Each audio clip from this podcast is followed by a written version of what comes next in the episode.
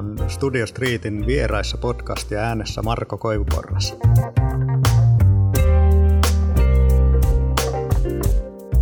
Tällä kertaa meillä on haastatteluvuorossa Marko Rantanen. Marko asustelee tällä hetkellä tuolla Tanskan puolella, mutta duunailee Suomessa aika paljonkin tuollaista muoti- ja mainoskuvaa. Käydään vähän kuuntelemassa Markon mielipiteitä tämän päivän kuvaamisesta.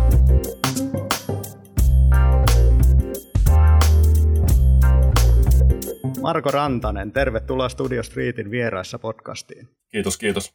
Mikäs mies tämä Marko Rantanen on? Annakko sellaisen lyhyen, lyhyen esittely tässä vaiheessa? Mitä tuohon nyt sanoo? Äh, ihmisiä, valo- ja video kuvaava, äh, tällä hetkellä Tanskassa asuva. Ei siinä varmaan, se on tiivistetysti noin. Joo, muotikuvaa ilmeisesti pääasiassa teet kuitenkin. Ää, äh, ihmisiä. En mä niin kuin, oikein ota sitä niin kuin muotikuvaa ja hattua, vaikka sitä aina välillä mulle yritetään sovittaa. Että kyllä mä aina niin kuin, lähtökohtaisesti kuvaan ihmisiä ja tota, mä en lue itseäni muotikuvaajaksi, vaikka mä muotia on tehnyt. Että kyllä mä niin silkin ja puuvillan erotan toisistaan, mutta tota, en mä mitenkään puhdasverinen niin kuin muotikuvaaja. Että kyllä mä enemmän niin kuin itseni jotenkin valokuvaajaksi lasken, että mä teen valokuvia, koska mä tykkään siitä, että enkä mä sille niin kuin erikoistunut niin vahvasti mihinkään genreen, että se menee kuitenkin niin kuin potretti, muoti, mainos ja niissä on aina se ihminen pääosassa, että ihmiskuvaaja tai valokuvaaja vaan yleisesti. Joo, että ilman sen kummempia luokitteluja sitten. Joo, no en mä oikein tiedä, mihin lokeroon sitä itsensä haluaisi. Että jos johonkin pitää laittaa, niin ehkä ennemmin sitten potretti lokeroon tai muuta. Että, mutta se on vähän hankala aina. Kyllä. Mikä sun tausta ennen kuvaamista on sitten, että vai onko tämä niinku valokuvaus ollut se haaveammatti aina vai mitenkä oot tähän bisnekseen sitten joutunut? Öm, no se kävi oikeastaan ihan vahingossa, että mä oon itse lukenut tota, ää, teknillisiä aineita, niin tietotekniikkaa ja talotekniikkaa ja useampaa kertaa yrittänyt lukea itseä insinööriksi. Yksi kaveri rahapulassa myi mulle puolikuntoisen Zenit-merkkisen järjestelmän kameran ja mä kuvasin sillä yhden rulla mustavalkofilkkaa ja jäin koukkuun. Ja sitten siihen meni oikeastaan niin kuin kaikki aika ja rahat ja että se vaan niin kuin räjähti, räjähti jotenkin. Että se on, oli tavallaan se asia, mitä oli et, etsinyt koko ajan. Että jäset jotain on, mikä, mistä itseä kiinnostaa, mutta sitten ei pystynyt, niin kuin, ei pystynyt oikein, niin kuin, ei oikein tiennyt mit, mitä etsiä, mikä se voisi olla. Niin tota, se oli sitten toi valokuvaus, mikä räjäytti sitten se tajunnan silloin. Ja se on tullut niin kuin aika myöhäisellä iällä, että onko mä ollut 25 vai mitä mä oon ollut. Ollaan kun mä ekan kerran koskenut kameraan, että sitä aikaisemmin ehkä jollain pokkarilla maksimissa yhden rullaan kuvannut, mutta ei ollut mitään kosketuspintaa kuvaukseen aikaisemmin, eikä oikein mikä muukaan tai taideaineisiin tai muu. Joo, että vähän, vähän niin kuin vahingossa löytyi sitten tämä oikea ala kuitenkin. Joo, joo kyllä. Joo, onko se sitten kouluttautunut sen jälkeen, kun sä oot sitten ruvennut aktiivisesti kuvaamaan, niin onko se kouluttautunut jotenkin vai onko menty ihan oman oppimisen kautta? No aluksi kantapään kautta ja kirjaston kautta. Sitten kylällä sattui siihen aikaan olemaan hyvä tota, valokuvaliike, ihan kivijalkaliike, mistä tosi paljon neuvoja ja apua. Sitten ää, mä menin tuonne ylioppilaskameroille, niin siellä oli sama henkistä porukkaa ja tota, sieltä sai paljon jeesiä. Ja niin kuin, sitten oikeastaan mä hain, mä opiskelin silloin vielä noita insinööritieteitä, mutta tota, sitten mä hain siinä assistentiksi. Mä kävin kaikki oikeastaan Helsingin valokuvajat läpi, enkä päässyt kellekään. Ja puoli vuotta myöhemmin tein sitten saman uuden rundin, niin silloin pääsin yhdelle, yhdelle assistentiksi ja siitä se sitten niin kuin pääsi suoraan oikeastaan sisälle tuohon alaan. Ja mä oon hakenut Lahteen kaksi kertaa. Ekalla kerralla ää, ne hukkas mun noin, ko, noi, mitkä ne pääsykokeet tai esivalintakokeet, ja ne tuli mulle kolme vuotta myöhemmin postista takaisin. Se oli tosi mystinen. Ja sitten toisena vuonna, kun mä hain, niin tota, mä olin lähdössä noihin, näihin ennakkotehtäviin tai mikä tämä pääsykokeisiin, mutta sitten mä eteisessä päätin sitten, että, en mä, niin kun, että siinä kohdassa sitä tavallaan se tavallaan oli niin pitkälle tuossa assarihommissa ja kuvaamisessa, niin tuli sellainen fiilis sitten siinä eteisessä, että tavallaan että nyt se on ehkä vähän myöhäistä lähteä sinne kouluun tietyllä tavalla, että kun oli, ne, oli, oli aika selkeä, että haluaa tehdä niin kuin mainoskuvaa siinä kohdassa ja tota, oli ne kontaktit ja niin kuin, että halusi vaan päästä tekemään sitä valokuvaa, että se palo oli niin suuri, että ajattelin, että tavallaan vie joltain turhaa ehkä sitten se opiskelupaikan sieltä, koska se koulu todennäköisesti jäisi kesken. Aivan. Joo, että sitten työn kautta, työn kautta oppimista enemmän sitten. Joo, ja siis mä tein kuitenkin niin kuin, loppujen lopuksi melkein, periaatteessa melkein neljä vuotta assistentin hommia, ja teki niin kuin oikeastaan kaikki kovat kotimaiset silloin läpi, ja tota, tai keneltä halusi oppia, ja ulkomaisia, että silloin Helsingissä oli vielä yksi iso vuokrastudio, missä kävi myös ulkomaisia kuvaajia, niin tota, että sai, sai niin ihan superlaajan opin, että se oli hyvä. Ja tietysti niin kuin koulusta olisi saanut myös paljon, mutta niin kuin, se oli mulle sitten vähän myöhäistä, että mä menin ehkä vähän väärässä järjestyksessä. Ja sitten varsinkin kun oli lukenut monta vuotta niin kuin erilaisia aineita kouluissa, niin se jotenkin tuntui siinä kohdassa, että se koulu ei ole sopiva. Ja toi niin kuin, Assari-homma oli mulle siihen kohtaan tosi täydellinen. Joo, kyllähän tuo kuulostaa siltä, että siinä niin kuin pääsee, pääsee tosiaan aika laajalta kantilta näkemään sitä kuvaustouhua sitten am, muilta ammattilaisilta. Joo, kyllä. Jees. Tota, onko sulla muuten innottajia tässä valokuvamaailmassa tai taidepuolelta yleensä sitten, että mitä tulee seurattua ja näin niin kuin aktiivisemmin? No mulla on ehkä mennyt se just enemmän tuonne niin kuin maalausten puolelle viime aikoina enemmän, että kun valokuva on ahminut tässä jo pidemmän aikaa, niin siihen on tullut ehkä tietyllä tavalla niin kuin vähän kyllästyttyä. Ja maalauksissa ehkä kiehtoo tavallaan se niiden, tai jos, jos katsotaan valokuvaa, niin se on yleensä aina tapahtunut se tilanne. Että vaikka kuinka sitä olisi manipuloitu ja muuta, mutta jotenkin se tilanne on oikeasti tapahtunut. Ja maalaukset pystyy olemaan ihan täysin niin kuin mielikuvituksen tuotetta. Joten, ja niissä ei tarvitse olla tavallaan oikeita perspektiivejä. Että siinä sallitaan paljon enemmän vapauksia, ja ne vapaudet jotenkin viehättää, että niin kuin valokuvauksessa on paljon enemmän niin kuin, fysiikan lain ja kaiken muiden niin kuin sääntöjen alasta. Että, mutta niin kuin, tota, valokuvauksessa totta kai seuraa paljon ja niin kuin, mitään sellaista tiettyä yhtä, yhtä, ei, yhtä kuvaajaa ei ole, ketä niin kuin seuraa, että jokaisella on oma juttunsa. Että niin kuin, jos vaikka jossain studiokuvaajista miettii, niin joku David Sims on mun mielestä todella hyvä siinä, mitä hän tekee no, jos miettii jotain dokkaripuolta, niin mä oon aina tykännyt Elliot Ervitin kuvista, niissä on se tietty huumori. Sitten taas joku Bruce Gildenin raakuus on hienoa. Sitten niin kuin Anni Leibovitz oli tosi makea sihasti, kunnes se niin kuin alkoi jättää liikaa valintoja niin kuin jälkityöhön. Että tavallaan se on uskomattoman monipuolinen kuva ja kun katsoo sen niin kuin kaikki niitä alkuajan dokkarikuvia ja muita, niin sillä on ihan superhyvä vainu ja tosi monipuolinen, tosi hyvä ihmisten kanssa. Ja sitten tietysti joku Sally Mann on myös todella hieno tavalla, mitä se silloin niin kuvasi niiden skidien kanssa siellä rantsilla, niin se on ihan käsittämätöntä tavaraa.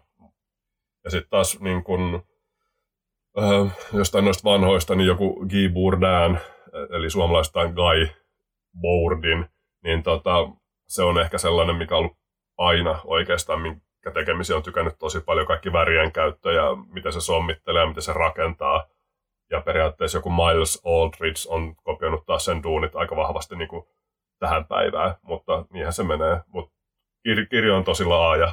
Aivan. Jotta ei yhtä yksittäistä, tai poimitaan vähän kaikilta, kaikilta sitten niitä ideoita ja vaikutteita sieltä. Joo, ja sehän menee niin kuin ihan vaikka luontokuvan puolelle tai ihan mihin vaan taidekuvaan. Joku Boomoon vaikka taidekuvan puolella on niin kuin sellainen, ketä fanittaa tietyiltä osin, mutta ei ole ketään sellaista niin kuin jumalahahmoa. Kyllä, kyllä. Mites nyt, tota, niin, sä et nyt halunnut itse, itseäsi luokitella muotikuvaajaksi, mutta sä kumminkin aika paljon kuvaat sitä, niin kuinka paljon näissä pääsee nyt kuvaa ja sitten toteuttamaan omia ideoita tai pääsee vaikuttaa siihen lopputulokseen vai onko se sitten mainostoimisto tai työn tilaaja, kuka sitten päättää, että mitä sieltä sitten pitäisi saada pihalle? Ähm, no se on, äh, mun mielestä David Bailey joskus haastattelussa sanoi just, että sen ajan niin kun alemman luokan pojalle, niin muotikuvaus oli ainoa tapa jollain tapaa tehdä taidetta ja saada jopa rahaa siitä. Niin ää, sekin riippuu taas muotikuvauksessa, että kuka se asiakas on. Et Suomessa tuo muotikuvaus on ollut vähän heikkois kengissä, koska nuo kaikki lehdet on mennyt tosi katalogimaiseksi, mutta sieltä on tullut sitten muutama niin kuin indie-lehti ja sitten tietysti kaikki noin niin kuin netti, nettilehdet ja muut niin tarjoaa myös vaihtoehdon, että pystyy tekemään vähän erilaisempaa tavaraa. Et kaikkihan on niin kuin aina tosi laidasta laitaan ja tietysti kuvaaja voi aina ehdottaa ehdottaa jotain omia ideoitaan tai muuta, mutta tota, ei tossakaan mitään sellaista niin kuin, sääntöä, että joskus sanotaan, että tai kysytään, että mitä, mi, mitä sun mielestä kanssa tehdään, ja joskus tulee taas joku satasivuinen pdf, mitä siinä kuvassa pitää olla. Että se on ka- kaikkea siltä väliltä, että ei ole mitään sellaista. Kyllä. Joo, mitäs tota niin, että Suomessa vähän heikoissa kantimissa, sä asut nyt itse Tanskassa, niin onko tämä joku ratkaisu sitten tähän, että on päässyt isompiin asiakkaisiin tai parempiin keikkoihin, vai miten olet Tanskaan pääty, päätynyt sitten? Ää, päädyttiin oikeastaan vaimon työn kautta tänne, ja sitten halusi vähän itsekin vaihtelua ja katsoa maailmaa vähän toiselta kulmalta, niin tota, sillä, sillä, sillä tänne lähdettiin, ja on, on ollut hyvä valinta, että viihdytään hyvin täällä. Joo, kumminkin aika paljon sitten Suomessakin reissaa kuvaamassa. Joo, että mulla oli vähän sellainen, tuli sellainen fiilis, että se on ihan kiva hetki pitää tavallaan ne työt vähän erossakin, että, että Tanskassa on koti ja Suomessa käy tekee työt, niin saa vähän siihen valokuvaamiseen kanssa etäisyyttä, että ei ole koko aikaan niin sen kanssa naimisissa sitten kuitenkaan. Niin, niin että sulla on niin kuin pääosin sitten työt on sitten täällä Suomen puolella. Joo, on. Ja se vie aina aikaa niin kuin uudelle markkinalle, että sieltä joutuu aika niin kuin pohjalta tai alusta lähteä. Että, niin. Ja se tavallaan niin kuin vaikka jos miettii jotain suomalaista mainoskuvaa, niin se ei välttämättä sitten ole sen näköistä kuvaa, mitä ehkä Tanskassa halutaan tai muuta. Että niissä on maiden välillä aika isoja, isoja erojakin. Että. Kyllä. Joo, miten sitten tota, sä teit aika ison tällaisen edito- editoriaalin Imake-lehdelle ja kuvasit sen Polaroidilla, että miksi helvetissä filmille, että eikö nyt joku Instagramin filteri voisi heittää siihen kuvan päälle sitten. Mik, miksi, mistä tällainen ratkaisu? Öm, no, siinä on, siinä oli, no siinä on oikeastaan useampi syy.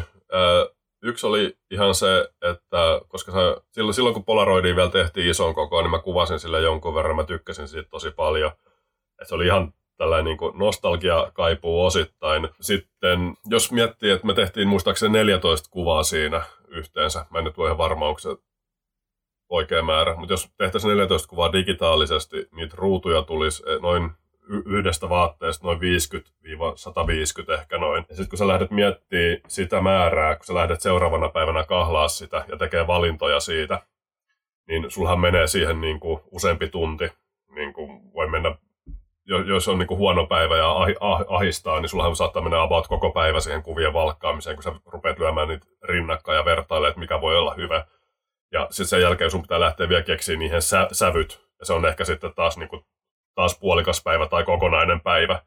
Niin sen sijaan taas, kun yrittäjänä laskee itse itselleen tuntipalkkaa, niin tota, se, että kun kuvaa ähm, Polaroidille, saa ne suoraan hyllyyn sinne studiolle, porukka näkee koko ajan, mitä tehdään, mitä tapahtuu, ja ne pystyy valkkaa ne lopulliset kuvat ja siinä sitten tarinaa pystyy rakentamaan eteenpäin. Ja totta kai pystyisi tekemään tulosteet digikuvista, että päästäisiin niin samaan, mutta niin tuossa tulee kuitenkin kuva suoraan, sävyt suoraan, sillä ei tarvitse juuri tehdä mitään käsittelyssä. Sitten tietysti niin kuin kuva on eri tavalla kolmiulotteinen tai siinä on erilainen perspektiivi, kun käytetään isompaa formaattia, että sulla on isompi ikkuna, mistä katsot sit kaunista maisemaa. Sitten siinä oli myös ihan semmoinen markkinoinnillinen ajatus, että kuitenkin suuri osa jengistä kuvaa digikuvaa, niin sitten kun joku tekee tollasen, niin periaatteessa siitäkin tulee sellainen pieni niin kuin numero, ja kun tuolla on paljon blogeja ja muita, mitkä haluaa kirjoittaa artikkeleita asioista, niin tollaistahan on niitä, mitkä, mitkä niitä kiinnostaa.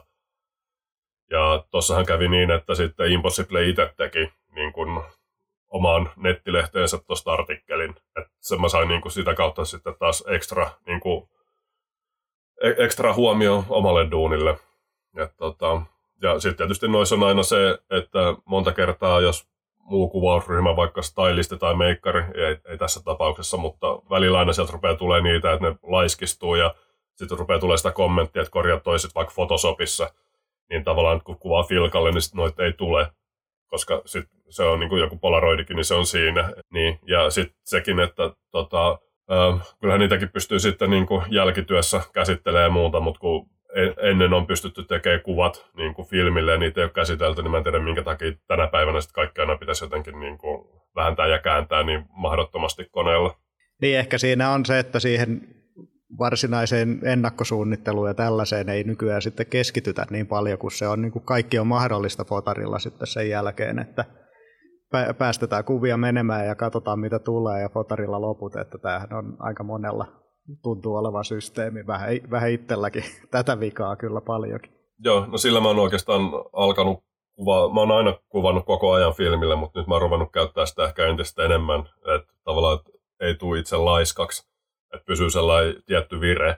Ja sitten kanssa se, että jos tietää, että minkälaiseen lopputulokseen haluaa, niin pystyy jo sillä filmivalinnalla, linssivalinnalla, sillä miten kehittää filmin, niin pääsee tosi nopeasti suoraan hyvään lopputulokseen ilman, että sun tarvii lähteä sitten istua päiväksi koneen ääreen niin kuin säätää ja keksii niitä sävyjä. Kyllä, niin sä et ilmeisesti ylipäätään hirveästi käsittele kuvia, että sä yrität saada sen kamerassa aika lailla valmiiksi. Joo, kyllä se on niin kuin, että koska se on jotenkin, mä en sit koneellistumisesta niin välitä, että sitä on tullut tehtyä aika paljon. Ja sitten jos niitä valintoja jättää hirveästi sinne, niin sitten alkaa kuviin tulee kaiken maailman niin perspektiivivirheet, kun siellä ruvetaan yhdistelemään niitä ja muuta. Ja siellä tulee jotain kummallisia terävyysalueen asioita ja muuta, niin se on jotenkin kun sen pystyy tekemään, useimmiten pystyy. Et tietysti jos sinne pitää saada joku lohikärme taustalle, niin ne on vähän kortilla, mutta tota, sekin riippuu ihan siitä duunista, mitä tehdään. Aivan. Miten sitten, kun on, on justiin tällainen, että se vaatii sen, sitä suunnittelua, miten sä valmistaudut tällaiseen kuvaukseen, että se nyt, jos lähdetään siitä, että sä filmille sen kuvaat ja pitäisi se lopputulos saada sitten kutakuinkin pakettiin yhdellä laukasulla, niin miten tällaiseen lähdetään valmistautumaan? Ähm, no, mä yleensä kasan jonkin sortin niin kuin moodboardin, eli kasan A4 vaikka jonkun 10-20 kuvaa, vaan ihan jotenkin sellaiseksi niin kuin mielen tueksi, että en mä sitä siellä kuvauksissa kattele, mutta se on vaan sellainen ennakkotyö, minkä sinne tekee. Ja sitten mä kirjoitan jonkin sortin tarinan ihan niin kuin kynällä muistivihkoon, että periaatteessa jotain avainsanoja, mitä mä siltä haluan, siltä asialta. Tai sitten kirjoittaa siihen pienen tarinan, että mikä tämä niin kuin, mikä tausta tässä jutussa on, että miksi tämä tehdään. Et siihen vaikka joku yksinkertainen rakkaustarina tai mikä siinä ikinä voikaan olla taustalla. En mä muuten niin kuin, äh, kaiva Pinterestistä mitään kuvia hirveästi. Tai, et mun mielestä on vaarallista ruveta li- liikaa, kun jotenkin ot- ottaa esimerkkikuvia, koska sitten niihin jumii ja sit se, siihen ei välttämättä tuota sitä omaa, oma, omaa mukaan, että sitten se menee niin kuin muiden kuvien kopioimiseksi. Aivan, kyllä. Mites tota muuten treenaat ja kehität itseäsi kuvaajana? Sulla oli blogissa pitkä juttu tuosta Helsingin kaupungin orkesterin kuvauksista, miten sä oot siihen valmistautunut ja siinähän oli tällaisella pitkällä valotusajalla juttuja, niin onko sulla tota, halu, äh, tota, näihin omiin kuvauksiin sitten jotain uusia juttuja aina vai sitten teekö sitten omaa projektia, että millä, millä sitten kehittää omaa ammattitaitoonsa? No No yksi on toi filmille kuvaaminen, niin se, että mä vapaalla, tai niin kuin jos mä koirienkin kanssa lähden ulos, niin mä kuvaan aina siellä jotain filmille, ja en ole niin jotenkin ähm, välttämättä tarkka, että miten ne valottaa tai miten ne tota, niin kuin rajaa tai mi- mihin ne skarppaa. Että sieltä hakee vähän sellaista vahinkoa, vähän sellaista vihjettä, että mitä se voisi olla. Ja sitten ne monta kertaa ohjaa johonkin suuntaan. Että noi, et mä teen suurimman osan duunista edelleen digitaalisesti, että mä en mitenkään sitä niin dissaa tai vähättele, mutta se on monta kertaa menee liian kontrolloiduksi, että sieltä ei tule niitä vihjeitä. Ja sitten kun on yksityisyrittäjä ja tekee aika paljon duunia yksin, niin tarvii jonkun keskustelukumppani, niin filmi on mulle se keskustelukumppani.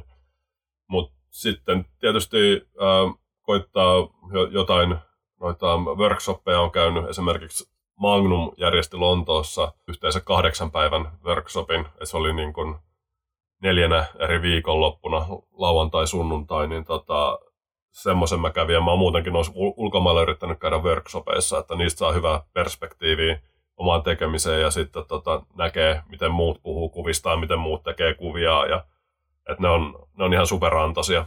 Kyllä. Miten sulla, tota, onko sulla mitään omia projekteja muuten sitten, että onko tämä filmikuvaaminen se rentoutumiskeino, että onko sitten jotakin isompia visioita sitten jonkun projektikuvauksen kautta? Tai onko mitään niin kuin, jotain, jotain kilpailukuvia sulla on ollut näistä tietysti duunijutuista, mutta haetko sitten niin kuin muuten, muuten omilla projekteilla tämmöisiä? No mä oon nyt tässä tämän Tanskas oloajan niin kuvannut yhtä projektiin, mistä olisi tarkoitus tulla jossain kohdassa näyttelykirja, mutta se tulee kestää vielä pidempään. Sitten mulla on yksi kans sellainen Still Life-projekti, mitä mä tuossa on niin kehitellyt, mikä pitäisi kohta kuvata. Siitä kanssa pitäisi saada sitten varmaan näyttelyaikaa, että se menee sitten ihan puhtaasti niin kuin tosi erilaiseksi, mitä yleensä tekee. Ja se on jännä nähdä, sitten, miten ihmiset reagoi siihen. Sitten yhdessä kohdassa mun piti tehdä yhdestä valokuvaajasta dokkarifilmi, mutta se sitten kaatu. Edell- kuvausta edeltävänä päivänä hän sanoi, että ei hän jaksakaan lähteä tähän. Se oli vähän harmi, mutta se olisi, se olisi ollut ihan mielen, mielenkiintoinen pidempi projekti. Joo, ja nyt mä oon menossa opiskelemaan wetplateia, että saisi senkin haltuun, niin tota, se on myös yksi sellainen, minkä toivoo taas jotenkin vi- vi- virkistävää omaa tekemistä ja sitä pystyisi myös ehkä tarjoamaan sitten jollekin asiakkaille jopa. Joo, se on ihan mielenkiintoinen tekniikka siellä Tampereellahan nyt oli nämä eräänlaiset filmimessut tässä joku aika sitten ja siellä, siellä yksi kuvaa ja näitä tekijä. Tosi, tosi mielenkiintoinen systeemi, vaikka meikäläinenkin tullut jonkun verran filmiä harrastettua, niin tämä oli ihan uusi, uusi juttu. Toki tiennyt näistä, mutta ei ole koskaan nähnyt, kuinka se livenä tehdään ja ollut tämmöisessä kuvassa. Niin. Joo, ja siellä Tampereellahan mulla oli kans itse asiassa näyttely kans yhdestä omasta projektista, missä mä olin yhdistänyt kaksi asiaa, niin tota, sehän oli kans sellainen, mikä oli tehty, tehty itselle, mutta nyt vasta julkaistiin, että siinä meni aika kauan, että sen sai taas ulos. Että se on vähän aina huono noissa, että itse meinaa saada työnnettyä mihinkään sitten ulos. Niin, että on enemmän tällaisia pöytälaatikkoprojekteja sitten. Joo, kun sen on aina niin kuin nostaa itselleen sen rima jotenkin niin korkeaksi, että sitten ei uskalla sitten jotenkin julkaista niitä, että sitten se pitäisi aina olla jotenkin niin huikeeta, että sitten ne jää pöytälaatikkoon, että se on vähän jotenkin aina, pitäisi olla joku ulkopuolinen potkimassa perseelle, että Kyllä. Joo. Niin se on tietysti itsekritiikki vähän toisaalta se on ehkä hyväkin, tuntuu, että tämän päivän nettifoorumeita katsoo, niin se itsekritiikki puuttuu aika monelta niin kuin ihan täysin, että tietysti hyvä, että jonkun verran, mutta liiallisuus siinäkin voi olla sitten haitaksi, että niitä ei sitten saa, saa koskaan pihalle niitä projekteja. Joo, ja se jotenkin on ehkä myös itselle tuossa niin kuin siinä filmikuvaamisessa, että sit kuvaa joutuu miettimään vähän pidempään. Että se ei ole just sellainen, että, niin kuin, että vedetään sitä sneak peekia heti tonne foorumille ja niin kuin käsittelemätöntä kuvaa, missä on kuitenkin kuvajan nimi alla jo. Ja sitten jos, aina jos asiakas näkee tai potentiaalinen asiakas näkee ja näkee vaan niin sen kuvan irrotettuna siitä asiayhteydestä, niin ei se sille kuvaajalle hyvää tee. Et se on jännä, miten toi niin kuin kiire, että minkä takia ihmisten pitää julkaista niin paljon niin nopeasti kuvia, että miksei ne menisi vaan niin kuin julkaisis hyvää matskua, että miksi pitää kaikki julkaista, mä en sitä ymmärrä. Kyllä. Onko sulla, no mitä sulla on, olisi vinkkiä nyt tota, valokuvauksen harrastajalle, tai miksei nyt ihan semmoiselle, joka tekee päivätyökseen sitä, niin mikä olisi sun teesit sitten, sitten kuvaamiseen, niin kuvan julkaisuun? No nuo ulkomaiset workshopit on mun mielestä tosi hyviä, että jos on hyvälaatuinen workshop, niin niihin kannattaa kyllä lähteä, koska tuntuu, että toi Suomi, kene ainakin noilla valokuvausfoorumeilla on tosi jotenkin, miten sen sanoisi, kapea, kapea katseista ja pitää mennä se tota, niin kuin tietyn genren mukaan ja tiettyä sellaista normitusta ja sitten tuolla on kuitenkin, ja jos miettii no, kaikki kiinnostavia kuvaajia, mistä itse pitää, niin niistä kukaan ei varmaan mene se histogrammin mukaan tai että ne kyllä kaikki poikkeaa siitä massasta, että miksi pitää mennä niin kuin aina niin vahvasti massan mukaan. Ja sitten jotenkin se, että jotenkin sellainen, että uskaltaisi heittäytyä ja tekisi niitä kuvia itselle eikä jollekin niin kuin foorumille. Et se pitäisi joten, meillä jokaisella on se oma musta sielu, missä on se rauta, na, rautalanka ympärillä ja pari rautanaulaa pystyssä, missä on kaikki teiniään traumat ja muut, niin siitä se pitäisi ammentaa ja tehdä niitä kuvia. Et, tota, ja unohtaa, mitä muut miettii, koska sit jos tekee vaan muille kuvia, niin ei niistä niin kuin koskaan tuu sitten mitään. Että tavallaan, että ei niistä niin kiinnostavia kuvia kuin voisi tulla, jos niitä tekisi vain itse. Aivan. Se on oma pimeä sielu näkyviin, niin sitten saa.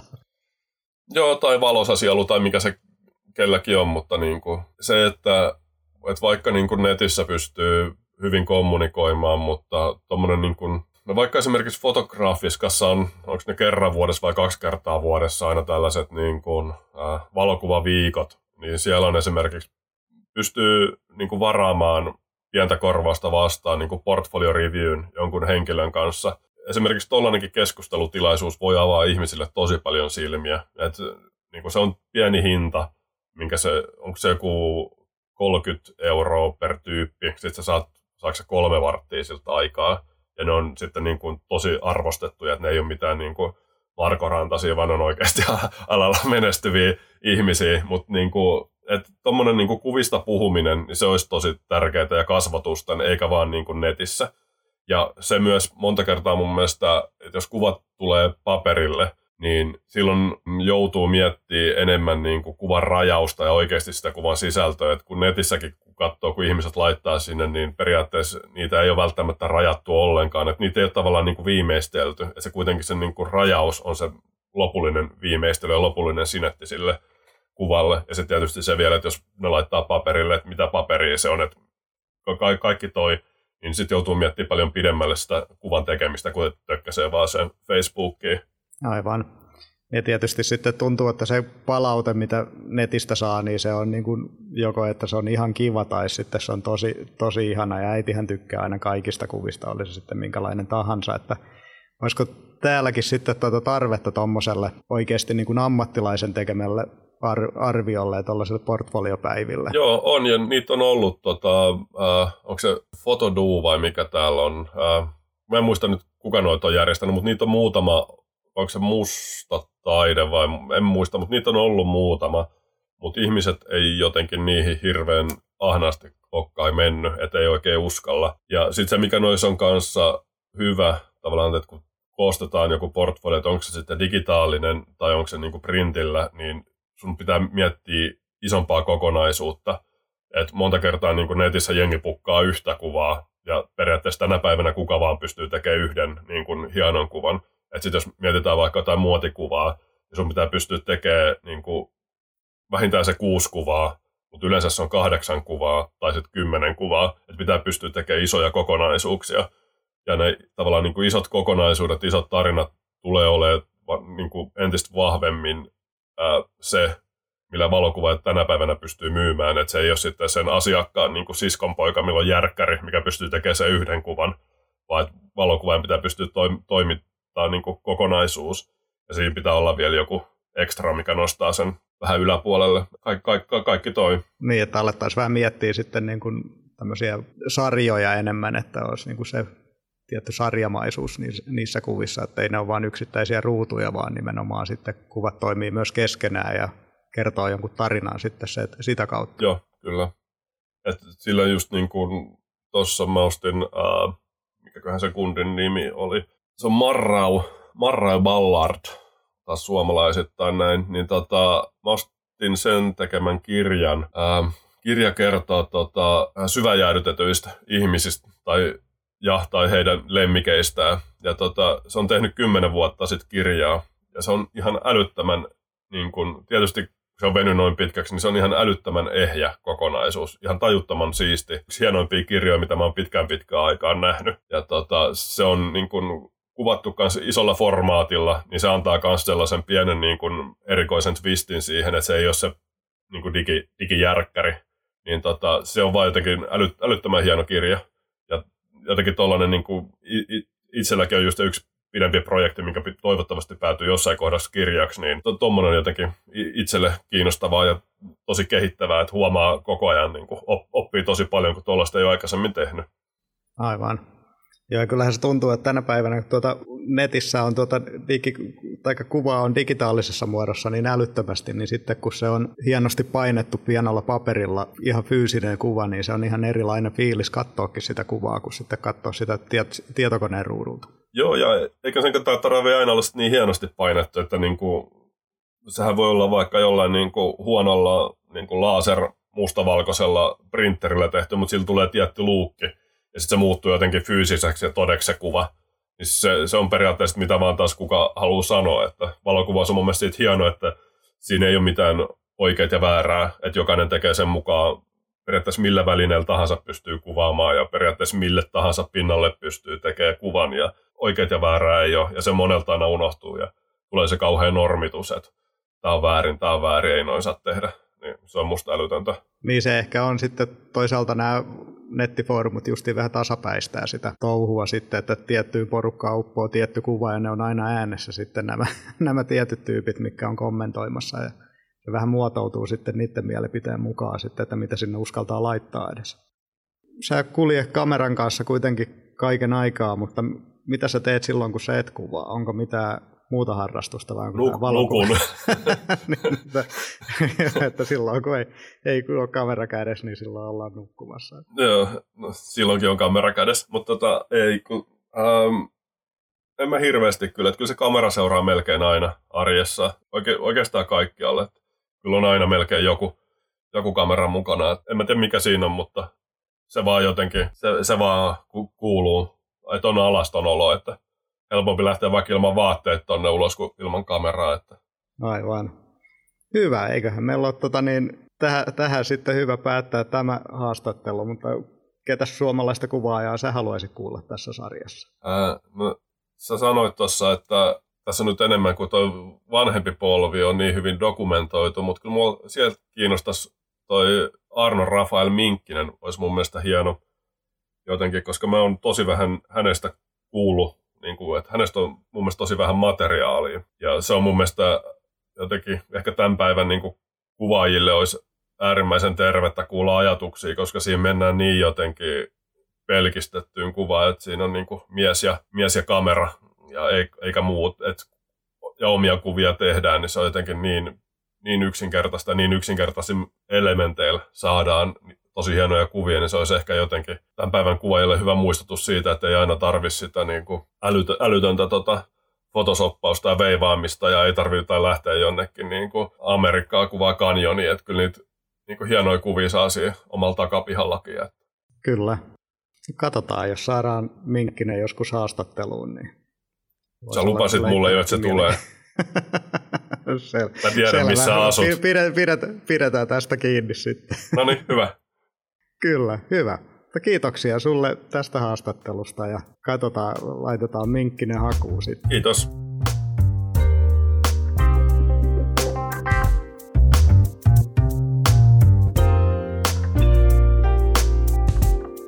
No niin, siinä oli Markon mielipiteitä valokuvaamisesta.